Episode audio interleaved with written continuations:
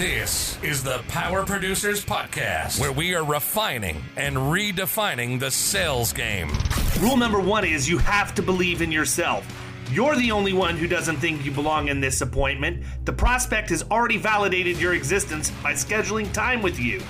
Get it through your head you belong here, go in there, crush it, and close the deal. A place where sales professionals can come to learn from other sales professionals and thought leaders that have mastered their craft. The difference between a good salesperson and a best in class salesperson is only two minutes by spending an extra two minutes on what you might think is a mundane task in the sales game. You separate yourselves from the pack, you grow your book of business, you close more deals, and you retain your accounts. As well as their peers who are still striving for perfection to achieve their why. I have a wife and four kids. Failure is not an option. Real sales professionals, real stories, real results. It's no different than being a professional baseball player. You can't be a one trick pony. You have to be a five tool player in order to succeed in this game. This is the Power Producers Podcast, production redefined. Are you ready to feel the power? Hey, everybody, welcome to the Power Producers Podcast, where we are refining and redefining the sales game. And I find myself in the midst of two guys that are constituents for Hair Product Company. My co host, Mr. Kyle Hauk, and our guest today, Mr. Daniel Song. Daniel, how's it going, man? I'm, I'm doing very well. And uh, thank you. And thank you, Kyle, for uh, having me on the show. I listen to you guys weekly and truly an honor, my friend. Oh, absolutely, Our man. pleasure.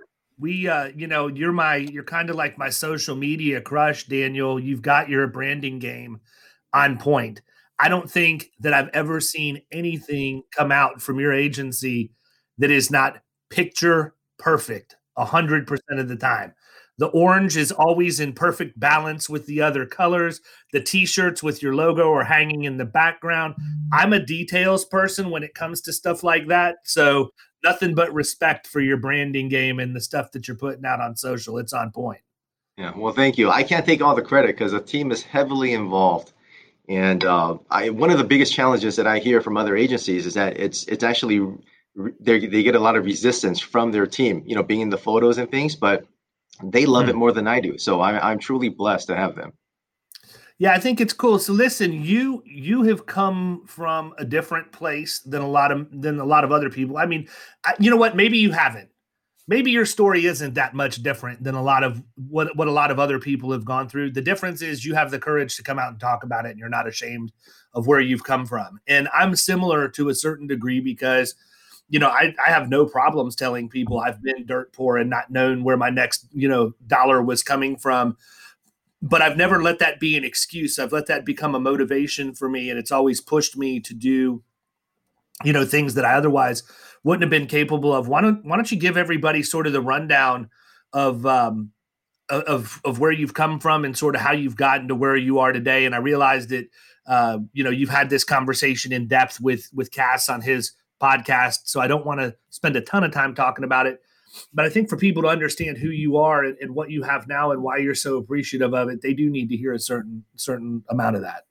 Yeah, yeah, definitely. So 1979, I was born in Korea, and when I don't have too many memories of Korea because I moved out here when I was four or five years old, but it was literally I grew up on a pig farm. Um, we had an outhouse. Um, it was, you know, it's literally I, I was out in the country, and then we moved out here, and uh, I, Southern California all my life. Uh, I was never the school person. You know, I, I just I, I never really got into school. It was it just wasn't my thing. Um, so I went into the Marine Corps for four years, and then I uh, got out, and then I went into business. And I, I the the first business failed, closed down around 07, and I wanted something just a lot, just more stable, right? More stable for my family. I was married, having a few kids, so I got into the insurance industry. And I, I tell you what, I I got into the insurance industry probably in the worst situation you could possibly get. I, I was having my fourth kid. We had no money saved, filing bankruptcy, and you know a spouse that didn't work outside of the home. So it, it was tough. You know, I, I remember many nights where I would I would literally just sit there and cry because I had $200 in my pocket at one point, and we borrow from everybody that we can borrow.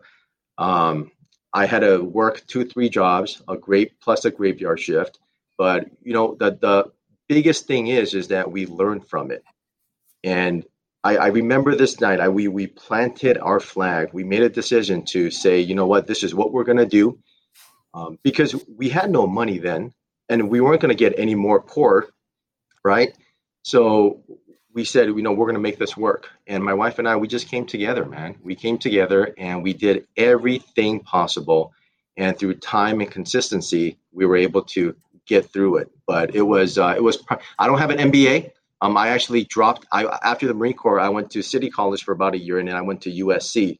And I didn't finish USC, right? But I consider those those those uh, four or five years of really struggling and just really figuring it out on my own, my MBA but uh, but no, it's a uh, it, it was an incredible time. And if I could go back, if I could go back, I don't know if I would ever change anything.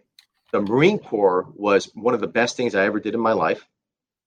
Going through what I went through and making it through, right, was probably something that I'm going to take on with take with me for the rest of my life. And I really do believe 20s are so important.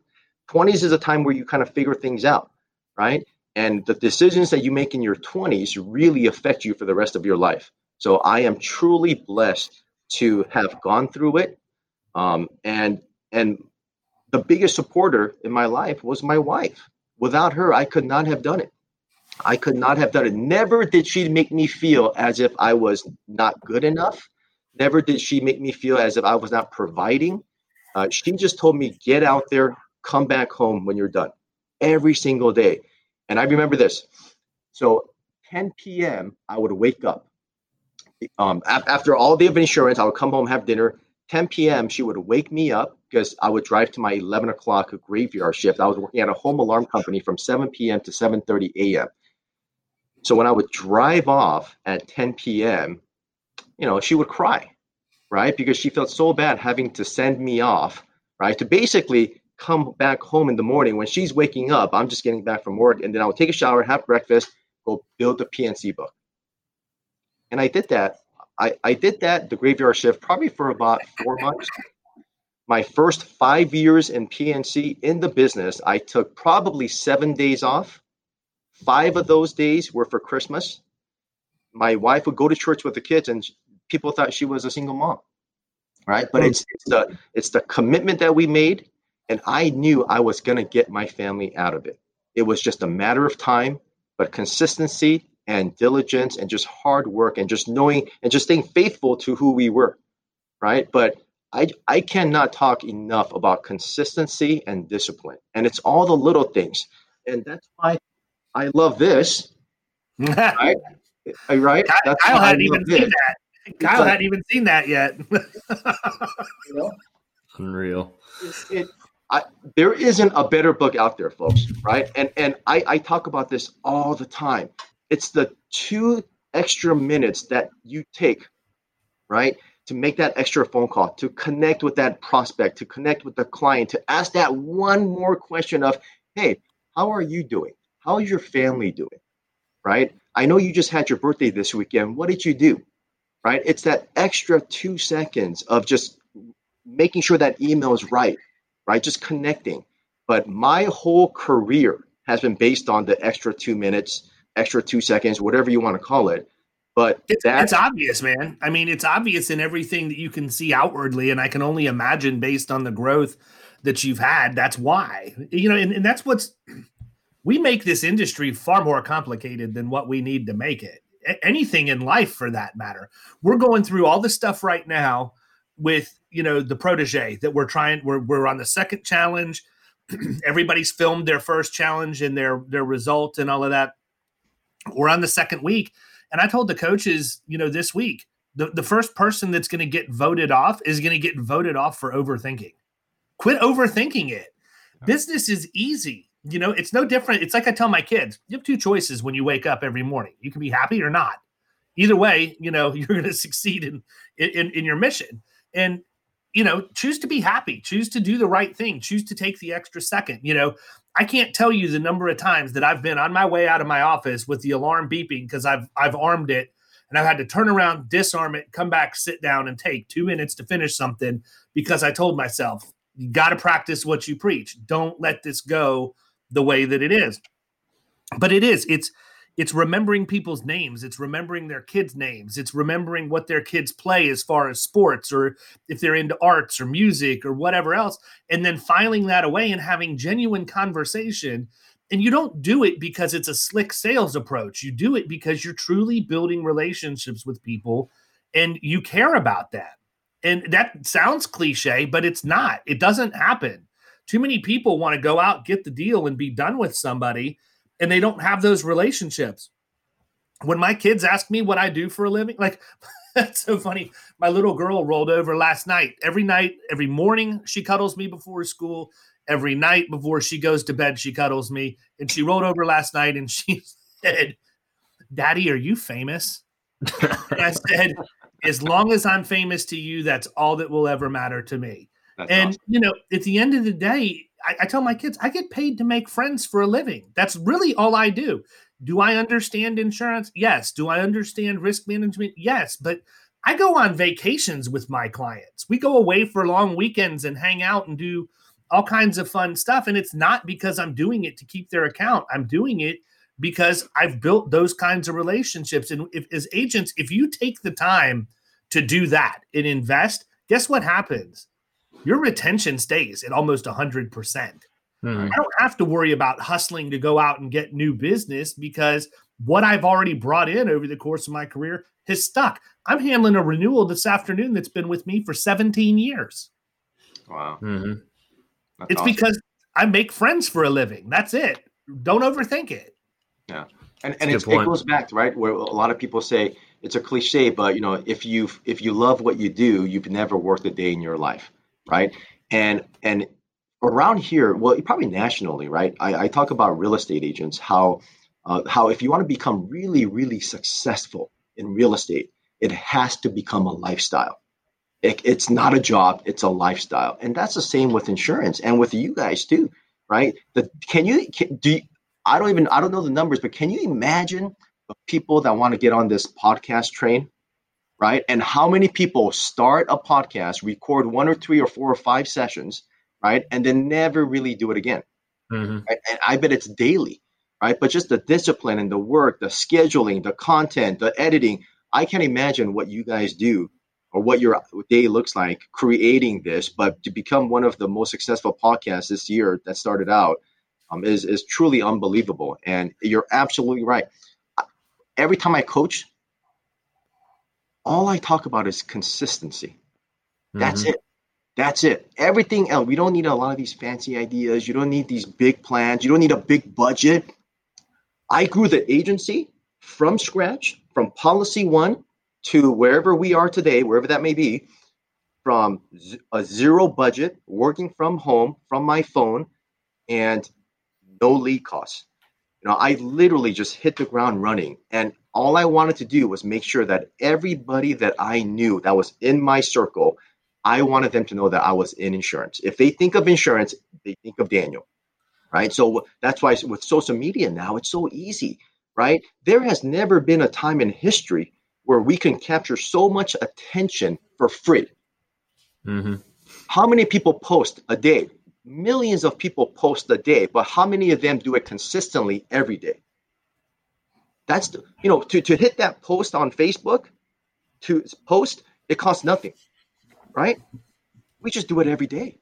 That's all, right? We we right. became we became, and I'm going to brag a little bit about our team here because I the team here is amazing. But through the hard work and consistency, our little tiny little agency is the highest rated insurance agency in the country on Yelp. The highest rated agency across from here to New York. Nice. And, and listen, man, that is that is an accomplishment in and of itself because yeah. people don't go to Yelp to leave positive reviews. That's true. You know? Most of the people, I, I, think the way that I heard it was um, somebody had made a made a remark like I don't even remember, but it was it was a millennial and then somebody who was sort of in between and then somebody who's a generation before and it was a Facebook thread and somebody was talking about going to the Better Business Bureau to complain. And somebody said, "What's the Better Business Bureau?" And the comment was, "It's Yelp for old people." Yeah, I mean, exactly. think about it that way. You know, we we focus so much, and I say we. I can't even think about putting myself in this category because we do a horrible job at getting reviews. But you know, there's such a focus on going out and getting reviews to to help boost your presence online, so that people see you higher in Google, that they see that positive feedback and everything. You have to. I mean, that's a lot of work, man, for you to, to be rated highly on Yelp. I mean, listen, I can tell you verbatim, I have heard my father in law on multiple occasions, when irritated with any kind of business, say, I'm going to go Yelp the crap out of him. He has turned Yelp into a Yeah, verb. do a verb. Okay. So kudos to you, man. I He's didn't mean to interrupt, but I mean, I, I hope people understand the gravity of knowing how hard it is to use that platform and get positive feedback. Well, and, and, and here's the thing eight, nine years ago, this started. And I didn't know what Yelp was going to be eight, nine years ago. Eight, nine years ago, I was still working out of my house, working my two, three jobs. So I thought, okay, let's just start it, right? It can't hurt. I'm gonna, I'm, I'm I planted my flag, and let's see where this thing goes. So I got up to 300 some reviews by myself. So currently, right now, we have 515 five star reviews, and we have another 200 something that are filtered, that don't show up, that are not part of that 500 something. Um, now, here's the consistency and the discipline. It's Yelp is free Mhm. every other business around here can can get on it right and make an impact. We get probably sometimes we get five six leads a day from yelp people calling in right? Um, and sometimes we get one or two. But the discipline is just no operating with the end in mind. We operate knowing that we're going to ask for that review. But also uh, just just staying the course i remember last year it, this happened about two or three times we we walked out of here on Friday with let's say 460 reviews. On Monday, over the weekend, we got two or three more. So I'm thinking we're going to be up two or three, right? So we walked out two or 460 something. We walked back in Monday at 420. We got dropped 40 reviews. Now they did their filtering or whatever they do, right? We got together and we said that's okay because the most important review of our life, the most important sale of our life is the next one. Bingo. It doesn't have it doesn't matter what happened yesterday, it doesn't matter how the next one. So we don't get too excited, we don't get too down. It doesn't matter what happened today because tomorrow we're going to go get the next one and the next one and the next one. And there's a few other agencies in Southern California that got impacted as well. If I if I look, they never they never recovered.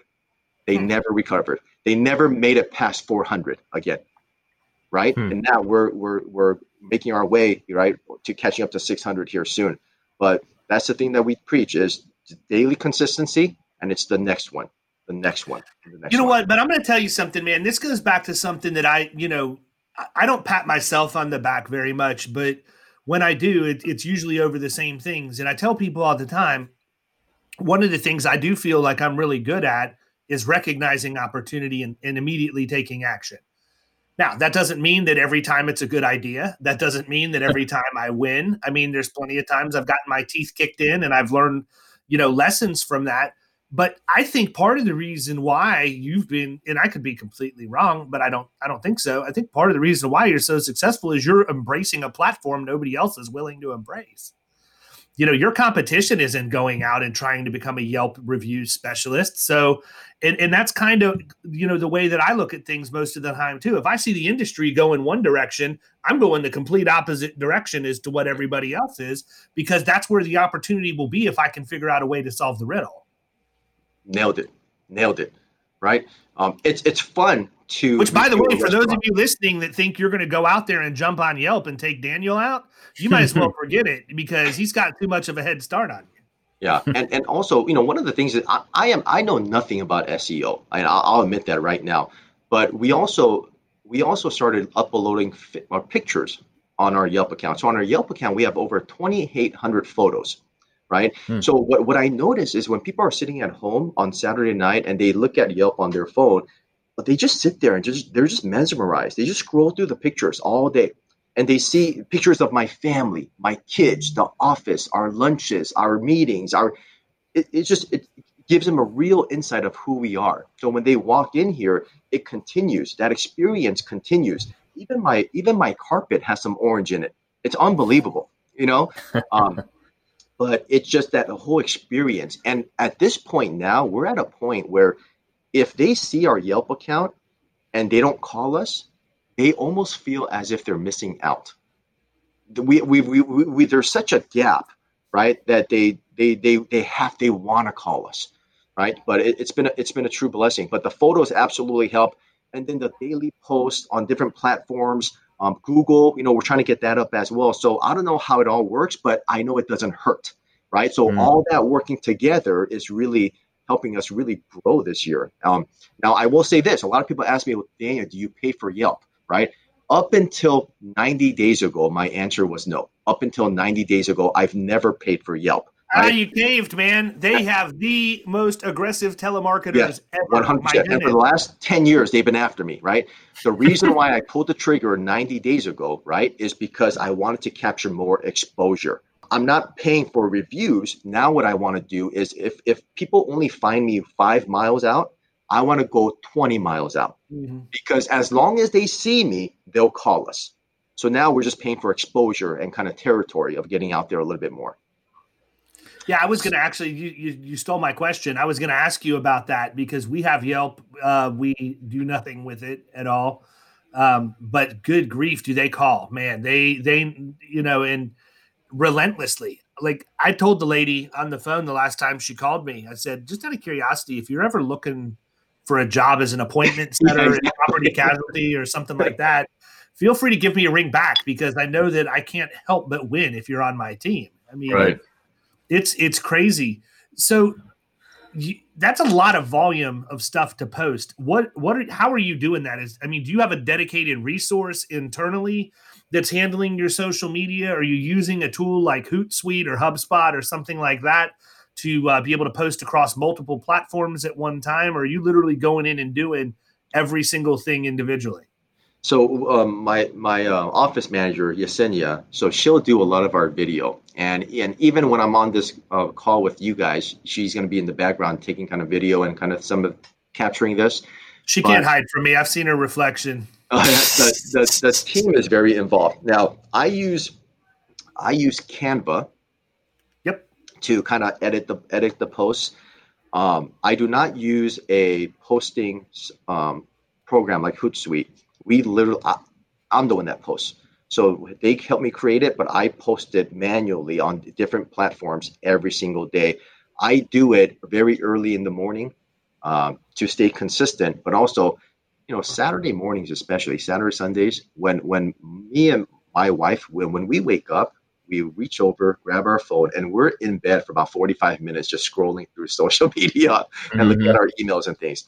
So Saturdays, I post probably about four or five o'clock in the morning because when that housewife, when she wakes up and checks her phone, I want I want to be the first person that she sees. So uh, we are very intentional about our scheduling and our posting, but we post every day on all the different platforms. Yeah, you mentioned I, consistency and discipline about a million times. I would have to imagine that's something that you got from the military, or did you have that before? Yeah, you know, a great question. And my dad is a military guy back in mm-hmm. Korea, and I got a lot of it just by watching him when I was growing up. The dude would go out every single day at 4 a.m. It doesn't matter if he had to go out or not. He would just go out and he would just get the day started. You know, right. um, and and I wasn't I wasn't a lazy kid. But I definitely didn't have this uh, growing up. But once I got into military, I think just magnified it. It just put it on steroids, you know. And I and I just, I, you know, I shave every day, right? I, I, uh, me too. You know, I, do you, yeah, you know, I there's just the, the things that I learned. I just do daily, um, and to some people it's probably weird, right? But even my t-shirts, I press it, right? It's just it's nice and tight, right? And even even now with my suits, I wear shirt stays You know, it's just all the little things, right? I love David. I love what you guys are doing because you guys have your custom suits, right? Which I love. You know, I, I love do, it. Man. I love it. There's nothing like a custom suit, man. You you you go get a new custom suit. You can go con- you can make any sale you want. That's you know? right. But, uh, but, no, it's a just a and, and just the things that I wanted to I learned from my dad. So I wanted to be an example, a visible example to my kids too.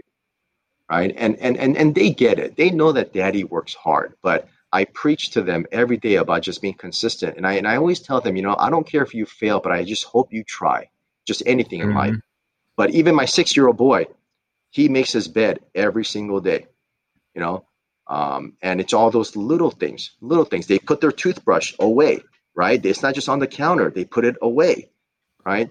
Again, all the little things that I try to do. You would absolutely hate visiting my house. There's just no way you would get a hotel if yeah, you maybe, came to maybe you can maybe, maybe, you can do some coaching with my wife. Give her some, some tips.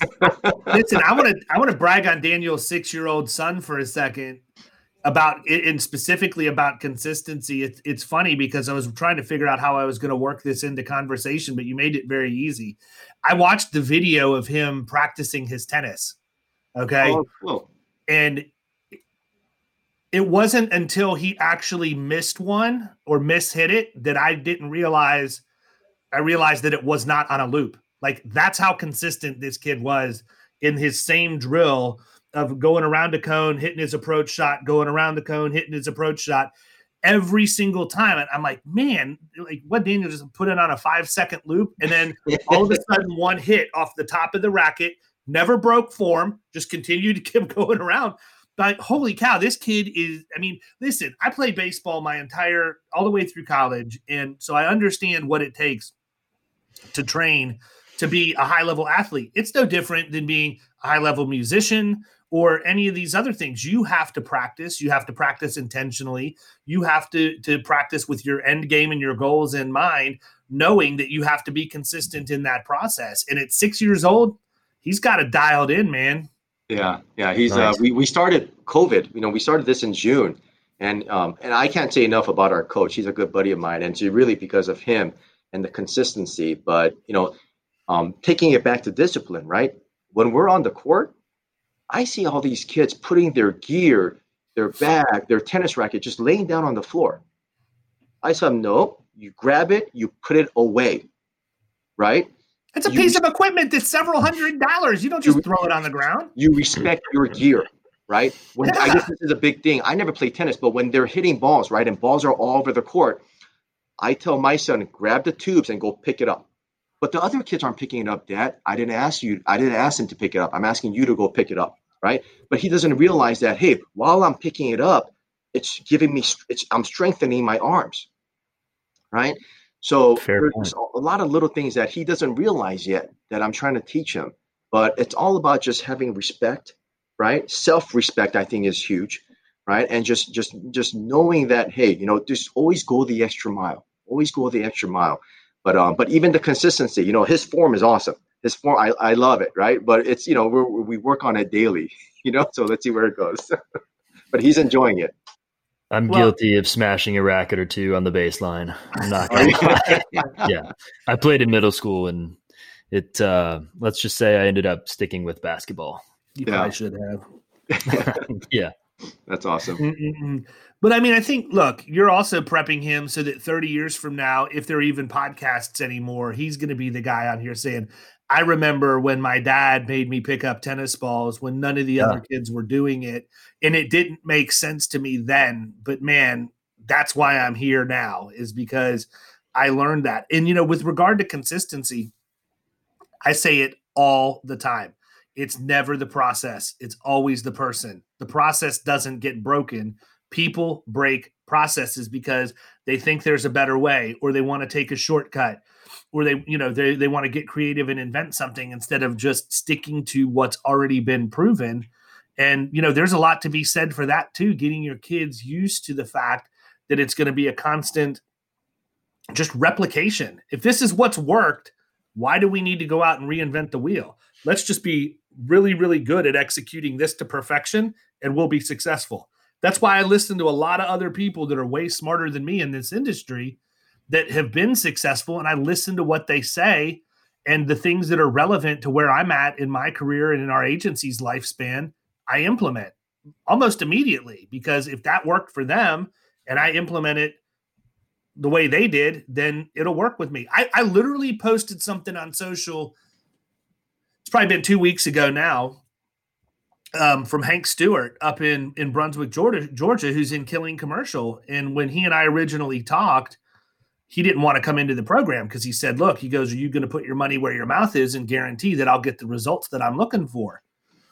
And my response to him was, "Well, are you going to guarantee that you're going to implement everything I say with 100% accuracy and with the same level of intensity that I would expect it to be implemented?" Because if that's the case, absolutely, I'll put my money where my mouth is. But if you can't guarantee, give me a guarantee don't ask me for one. Well, he waited four months, called me back, said, I really want to get in the I want to get in the mix. He did, and went out. Now he's writing accounts that are three and four hundred thousand dollars in premium he never would have been in front of before. Awesome. Right. But it, it has to do with the fact that he understood there's a process. I have to execute that process. And I don't need to just execute it. I need to execute it with intensity. Mm-hmm. Right. You you can't just uh well you know I'll do it but it's going to take me a week or a couple weeks to do this. No, that that there's no room for that in this game. You, you sometimes you have an hour if you're lucky. Right. You know, you're competing against 15 or minutes or less in the personal lines arena. There's no well I'll, I'll get this call after lunch. No, you'll get this call now. Right. True. Right. Yeah, it, it's it's it's amazing because um, I don't hire off a resume. I don't and, and if I look back now at all the resumes of our teammates right now, I probably wouldn't hire all of them, any of them, you know, off of a resume. Um, I hire just off of my gut, man. How they walk in, if they're dressed for the interview, um, all the little things, eye contact. I've literally had people who put their cell phone on the desk, right, and then they're sitting with me, and it rings. This lady, one, it rung. I said, "Do you need to grab that?" She said, "Oh yes, give me one second. You know, so uh, you know that, that that interview didn't really go too long, but it's it's it's all the little things. You're absolutely right. You know, having that quote, you know, you're going to walk in Monday morning with the weekend work that's coming in, and you know you're going to be backpedaling, right? So Friday, get it all done. Get it. I um, my guy, my commercial agent Johnny, he slept here about three four times the last sixty days right overnight because he's been so busy and he doesn't want to go into tomorrow morning with four or five quotes pending right? He's he wants going to in tomorrow morning with no sleep. Come yeah. on johnny yeah. get it done in a day. And and uh, sometimes he'll go and leave at nine o'clock ten o'clock but the guy gets it done and he's getting incredible results right? But no that's something that's absolutely right. And and you're right implementation. There's a, there's so many people and that's one of the reasons why i love our industry and some of the, cir- the circle that we're in. Everybody wants to help everybody right? And and so there's other agencies directly in my area here that reached out to me um, through Yelp and say, hey, you know, can I can I just ask you a few questions? So I invite every single one of them into the office. We sit down in this room and I share with them everything. State farm agent, farmer's agent, another independent agent. I share everything with them and I give them all my secrets, right? Not really secret, mm-hmm. but you know why? Well, first of all, because there's enough for everybody out here right? Mm-hmm. But also, I know 99% of the time they're going to walk out of here and do nothing with it. Yeah, and they're just expecting to, ha- you know, for you to give them some magic pill and for it to work without well, any type of. You know, they go home and they get mm-hmm. pumped up and they pump up the team and they get three, four, five reviews. None of them stick, mm-hmm. and then they say, "Oh, this doesn't work." Right? This doesn't right. work. Right? So we have 200 some reviews that don't show up that are filtered. I just told the team, hey, listen, let's double that. Let's double the filtered reviews because we'll probably double the reviews that show up. So it's all just a mindset, right? And it's not, it's not, it's it's being very uh, immature in in your thinking, right? And it just it's it's knowing that business isn't going to stop next month. The world doesn't stop. It doesn't matter if you had a great review today. Let's get the next one. And it's always, always, always about the next one. When I was younger, I didn't realize that if I had a great month, man, I bought a new BMW, you know, or I it, it was it was crazy. It was crazy, right? But now, now I'm thinking four years ahead, five years ahead, right? How is this going to impact us, you know, right? Years years down the line. Um, but I am, I'm, you know, the only and it's not even a regret. But I tell my kids the only regret that I have that Daddy has is I didn't get into insurance earlier. I got in around 27, 28. I'm 41 now. But that's the only regret that I have, man. I I love this industry. I, I walk in the door every single day pumped up. The team hears me walking in the building. I go into everybody's desk, give them a high five. Are you motivated, excited, dedicated? Right? And it's it's just you got to really enjoy what you do because again, you know, people know if you're faking it or not. And and so I love, one one of the things I love is just is um, having somebody come on board and helping them accomplish their dreams, right? Because as a leader, you have to you have to be able to think, right? And and you have to get them to think bigger. Um, and as a leader, your job is to one of the things that I really take uh, uh to heart is I want to change your behavior if I if I if I can if if I can change your behavior and help you really understand why, right? Then I have an impact on your life. Um, and sometimes it doesn't always work out perfectly, right? But I push, I push, I push, I push. Whenever somebody comes in that's new, I push them until either they listen or they break. And if they break, they quit, and that's okay. But I'm gonna push you and push you and push you until you you reach a level where you thought was not impossible. Um, but and and I've I've a really great team here, and um, you know they they make me look better than I truly am because of all the momentum and just all the good things that they're doing here for us. How are you recruiting people? Where are you finding your talent? How do you get them to come in the front door? And how long is it going to be before when I go to yelp.com it redirects to your agency? um, you know, so we we go on Indeed quite a bit now, I, I always tell people, hey guys, look, you know, people always say, man, you're growing, you're you're you know, you're killing it. And I tell them to be completely transparent. I said, we're not killing it, we're not growing that much. Social makes everybody look a lot bigger than they really are. And and I tell them, hey, look, you know, we post all the new hires, but we don't post the fires. Right? so that would be um, awesome if you did. Would be awesome. So, uh, you know, but we find them on Indeed, and then now I start paying for a service where it's gonna, I guess, cap go to Indeed, Career Builder, and Monster, and all those things. But I, I hire a lot because I want to. A lot of times, I feel as if this football player was playing on a basketball court their whole life, and no matter how good of a football player they are, they can't score, or they're not going to be able to score a touchdown on a basketball court so sometimes when I when I just have a gut feeling about them, I'll bring them in and i am going to see what they do. So, um, but a lot of it is just through through, through our online and and sometimes referrals, but it's just yeah, a lot of it is just just like everybody else online. So how I mean, you started in uh, you know ten years back or whatever out of your house and working a couple other jobs. Um, I mean, what was the biggest challenge for you to keep everything moving along to start growing where you are now and kind of develop that culture that your office has currently? Yeah, great question. Great question. So I really started building a team about three or four years ago. Um, in the very, very beginning, Kyle, I tell you what, I literally, if I didn't sell today, we didn't eat tomorrow. Mm-hmm. Literally. Um, so I think there is no more, there's no other motivation than that, right? You don't need sure. anything else. So that was the best motivation that that I needed. And I wish a lot of times some of the agents that I hire had the same situation, right? Because with all the excuses that people can make, and December is a perfect example, right? All my life, all my career, sales career, I've heard people say, "Well, it's it's December, mm-hmm. after the holidays, uh, people aren't thinking about insurance now, you know. And, and, I, and I tell everybody the same. I say, listen, Christmas is one day. What are you going to do the other 30 days? Right. right. If and I tell them if your bills don't go on vacation, you don't go on vacation. right? Your bills are still they still need to be paid next month, right? So True. in December, what we do is we make a big push for the first two weeks of December. We make a really big push, knowing that it is going to slow down a bit but I never let I never let December or the holidays uh, be an excuse for the team. Absolutely not, and they 100% know that. Yeah, but but in the very beginning, yeah, it was just you know making sure my kids ate. Um, I I I, I remember right our our Friday night outing when we were really, really in it.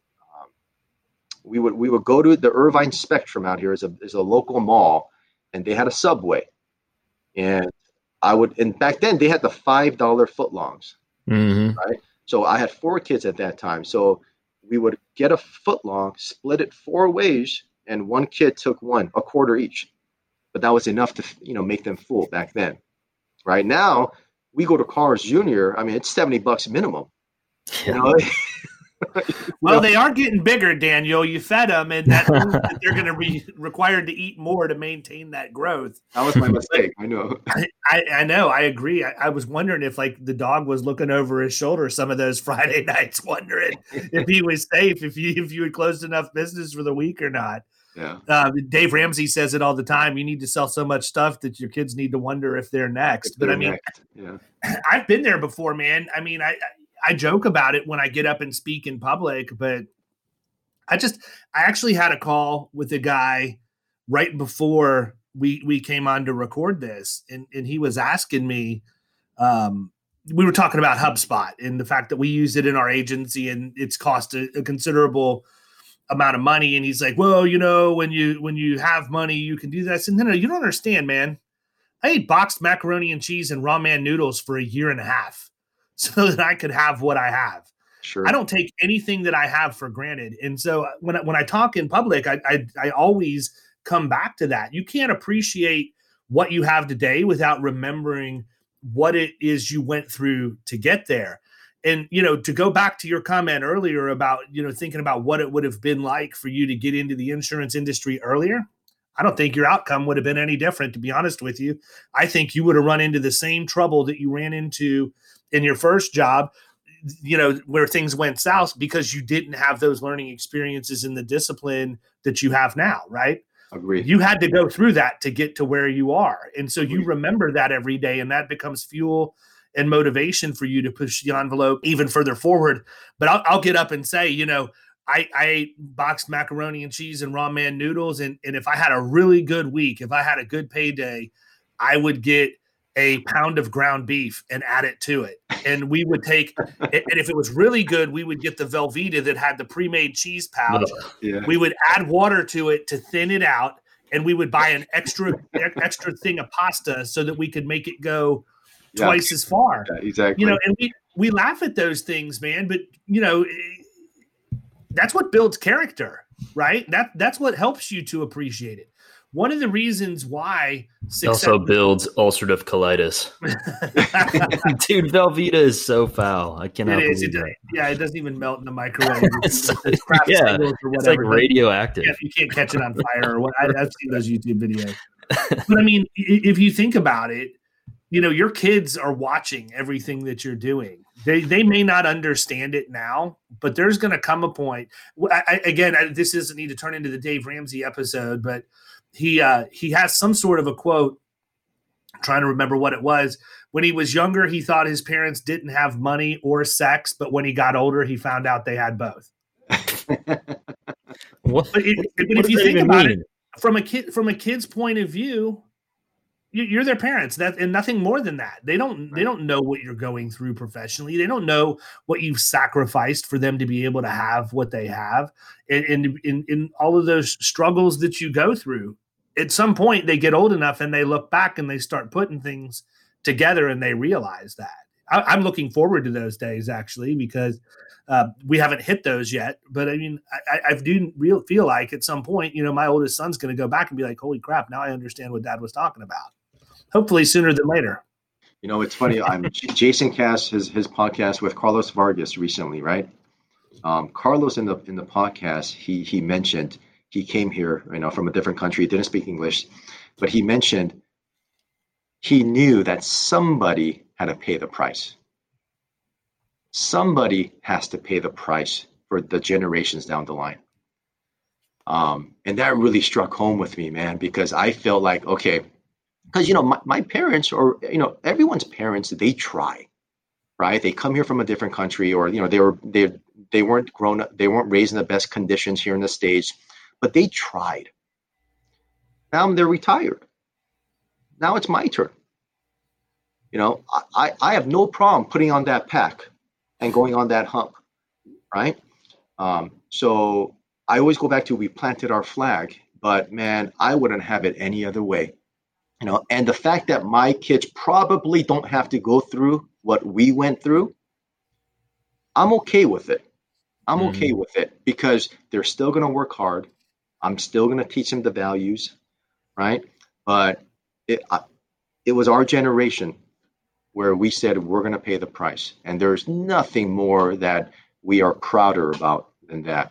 And just like you guys too, you know. But no, I and I and I agree with you how you opened up the podcast. You said you said that um, there is everybody has a story, and I absolutely agree. And I absolutely agree. I feel like everybody should write a book, right? Because there's somebody out there that's going to be affected by that one thing that you say. You might come from the same state or the area, you know, there's that one something, that one something, and it's going to really impact them. And that's what that's what I try to do, um, and that's where I've benefited so much from all the leaders in our industry, and even outside of our industry. When I was going through the hard times, the the smartest thing that I did I man, my car was a leadership university. You know, I listened nothing but to um, leadership CDs. Uh, uh, uh, they didn't have podcasts back then, but you know, just anything on, on helping your mindset, successful mm-hmm. people. And I just read. I read ten pages a day. It's not a lot, but in a year, I finished thirteen to fifteen books. But again, consistency. Ten pages a day, consistency. Yeah, I think I think that is a great point, and I heard you say that when you when when Cass interviewed you the first time that I'd heard you talk. There's so much wisdom there that people can learn from. So many times, look, if I were to come to you and say, Daniel, your job this year is to read 15 books, I would be willing to bet you that 90% of our peer group is going to wait until two weeks before January 1st to start reading 15 books if I say, Daniel, you need to read 10 pages a day every day, that's going to happen. That's going to happen. And that's one of the reasons why when I work with producers in the middle market, I want them to start with that end goal in mind, but they have to work back to what the daily activity looks like, right? I can say, look, they, they can tell me, hey, I'm going to write $150,000 in new business revenue this year. Great. How are you going to do it? Well, that's where we have to get into okay, well, I'm going to have to make this many cold calls to, and you start running the math. You know, how many people do I have to get to agree to meet with me? How many people are going to, you know, allow me to present to them? How many can I close? And then you work your numbers and you realize I need a cold call. I need to walk in in person and knock on eight to 10 doors a day every Tuesday, Wednesday, and Thursday. And I'll be, I'll be able to hit my numbers. That's it. Mm-hmm. Yeah. Absolutely. And it's easy. So Kyle's used to calling on between 40 and 50 businesses a day when he was right. selling office supplies. So when a guy like that hears, nah, you need to do eight to 10 drops three days a week and you can make more money than you ever thought humanly possible and have a great quality of life, it's very, right. very attractive to them. But it's a matter of that and it, and it went back to what we were talking about earlier with just the developing relationships and kind of having, you know, clients that end up being friends. I mean, that was something that um, was was really attractive about the industry because that's something I had to do in both my previous careers, but I didn't get compensated for it. You know, I was expected to maintain those relationships and getting them to continue to either stay on board as a client or continue ordering, but never, um, you know, was really compensated for it. And I was just like, man, that's kind of that's. So how did back, you do that? Because I've never even backwards. asked you that. I've never even asked you that question before. How did you do that? I mean, you got something that's a commodity like copy paper. Yeah. That they can get anywhere. Yeah. How well, do you build that relationship knowing that number one, you have to call 40 to 50 businesses, call on 40, 50 businesses a day. Right. So it's not like you've got a bunch of extra time to be going out and managing the relationships you already have. Mm-hmm. There were there were bonuses that were attached to it, so it gave you some sort of incentive. But it was tough because the territories would kind of rotate. Like I would be in a given territory for a maximum of maybe whatever four to six months. So it's like after that point in time, they're no longer my relationships, but I was kind of responsible for creating the behaviors to get them to continue using us. So it was um, it, it, was tough because it was a it was a completely volume driven thing. Like, I mean, if if I'm seeing 40 to 50 businesses a day, how effectively am I building a, like a lasting relationship? You know, I mean, they see they see somebody like me different every you know th- three or four of us throughout the year so it was tough but i mean it, it, it was just building rapport and, and, and you know trying to find things in common with people i think if you if you genuinely do that and try to get to know somebody and, and build um, you know a little bit of rapport it, it makes that whole process a lot easier but yeah i mean it, it was it was tough especially being that there wasn't really any incentive other than like you got a you got a small bonus like 100 bucks or something like that if 30 or whatever percent of your orders from a given week reordered within six weeks. But then after that, there wasn't any, you, you weren't getting any type of compensation for it. So it was just kind of like, eh, you know, on to the, on to the next group or territory or whatever. So, um, yeah, it was tough. Yeah, I, I can imagine how many people actually enter that industry, right? And after a month or two, they figure out, oh, this is really work, right? And, and oh yeah, Oh, it wouldn't even take that long. Oh, the tur- the turnover was immense. I mean, we were constantly there was never we were always interviewing. Like it, it, was an everyday thing, and I would be interviewing multiple people, you know, throughout the day sometimes, and uh, taking them out with me on field rides and everything, just because we were going to have to replace however many people that fell off because they either, um, you know, weren't putting forth the effort to to get the job done and and to make enough money to to cover their their lifestyle or, or, whatever the other reasons were. But yeah, I mean, definitely high turnover, and um, that was that was just the way it was. Yeah, it's interesting. I, I that's why I like recruiting from industries like that because I know Dude, if you can if you can make it doing that, like you can literally do anything. Yeah, I mean, anything, exactly, anything at all. Like he had he had me, Daniel. He had me at I had to cold call fifty people a day. Okay, done. How much do yeah. you need? You know, what can we do yeah. to cut a deal? Yeah. You know, and Kyle's yeah. an interesting story because he's the first producer that I brought into the agency, and I wasn't ready to bring him in, but mm. the opportunity presented itself, and I'm like, crap, I've I've got to I've got to do whatever I can do to get this guy on board now because he's exactly the prototype that I wanted as a producer. Somebody that wasn't in the insurance industry, somebody that wasn't afraid to work hard, somebody who you know spoke sarcasm fluently so that they could get along with me you know all, all, of the all of the above and i mean i'm i'm thankful every day that i was willing to to make that sacrifice because it's going to change everything for him and his family going forward and and same for me because it's worked out very very well but to your point the insurance industry is no different mm-hmm. think about how many people brown and brown goes out and hires right out of college runs them through their producer school, 80% of them are probably working for another independent within True. two years, right? That's mm-hmm. why I like to compete against them. right. I, I don't mind saying it. I'm not I'm not disparaging their name. Those are facts. The, you know, the numbers may be a little rough, but you know, I know that if I go into an account that's been with one of those national companies like that that is really a factory for training producers for other people and they've been with that firm for 5 or 6 years, they're probably on their third agent that's represented them and that's right mm-hmm. for the mm-hmm. Mm-hmm. Now, you guys that are out there at Brown and Brown that have been there for five or six years that are ready to send me hate mail, you're you're the exception to the rule, right? You, you've been with your accounts for the whole time. I'm not talking about that. I'm talking about all the other guys that weren't at the Christmas party this year. David, let me let me ask you this: Do you still personally produce as well? I love it, man. I'll never quit. Good for you. Good for you. I'll never quit there you know I think it, it's just in your blood right like you have to do it it's like an itch that you can't scratch type of thing you know what if i wasn't if if i wasn't out producing i would have some sort of a side hustle i right. mean there's no doubt in my mind that would allow because for me i i love the, i love i just love the sales game period. I love it. It is. It's it's it's part of it's woven into the fabric of who i am. And you know we'll go out to dinner or whatever and my wife will be like what are you doing flirting with the waitress? I'm like i'm not flirting with the waitress. I'm trying to get her to comp our appetizer. You know i mean i'm always working the angle to try and sure. figure it out. But you know no i, I love it. I'm not going to tell you that i get excited about going out and writing small commercial accounts now but sure. you know i'll never lose the uh, lose the rush of mm-hmm. um, going out and closing something. And you know, your perspective changes a little bit when you begin to own the agency because you get just as much joy out of watching your team succeed as you do yourself, if not more so. And and the uh, equivalent to that, I, I say I say this is you know, obviously when I played ball, I loved being able to hit a home run. Man, I hit a home run, I was jacked, but I would never felt anywhere near as good as I did the first time my son hit a home run. Sure. Because I wanted to watch him succeed and there was far more joy in that for me. Well, and also I think it's a great lesson, right? It's a great nugget for everybody who's listening to the podcast. So, ladies and gentlemen, with David running a successful agency, running the Killing Commercial program, with running the protege, with running the podcast, with all this, he still produces.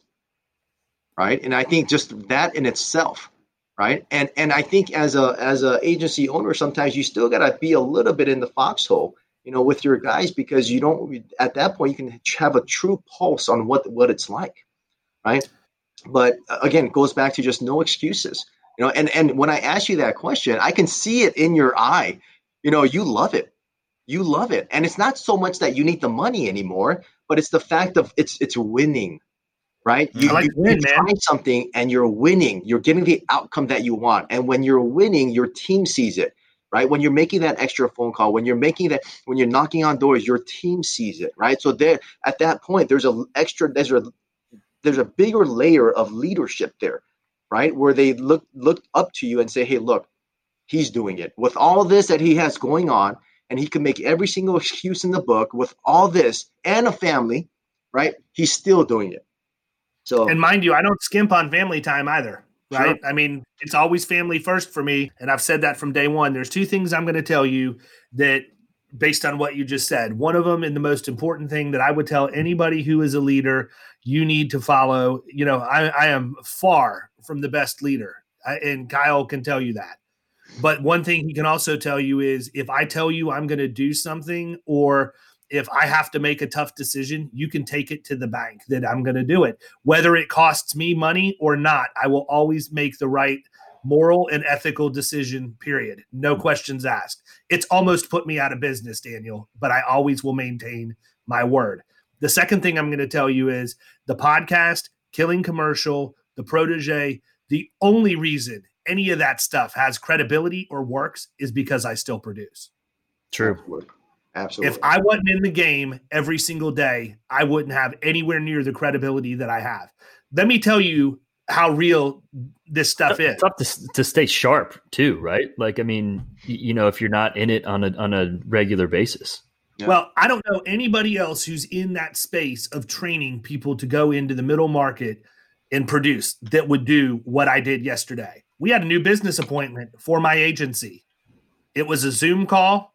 I recorded the entire thing and I uploaded it into Killing Commercial because I wanted everybody that's in there to watch how I conduct myself on a new business call that we won and I wanted them I wanted them to see that I put my money where my mouth is. I said the same things I teach them to say, the way that I teach them to say it, and I recorded it and put it out there.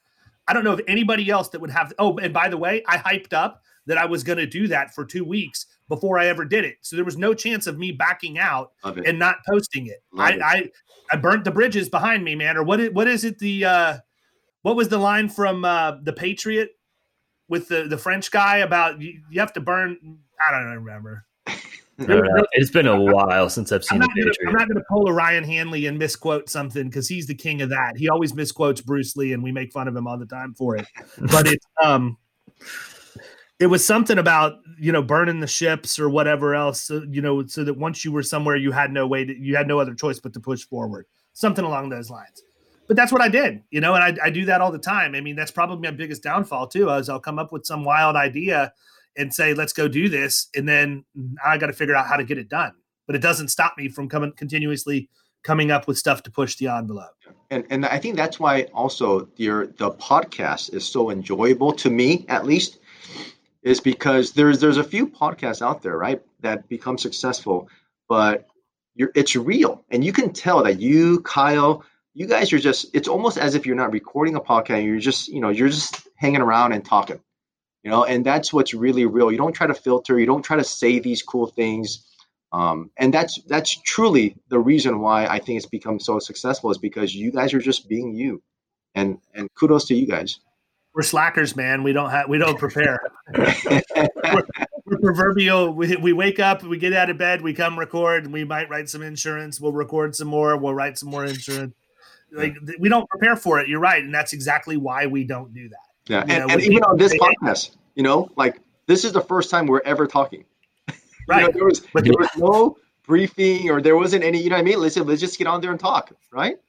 I think it makes it more genuine. Absolutely. I agree. Well, listen, man, um, we're bumping an hour. I want to be respectful of your time. I know that people are going to want to want to reach out to you and, and talk to you more.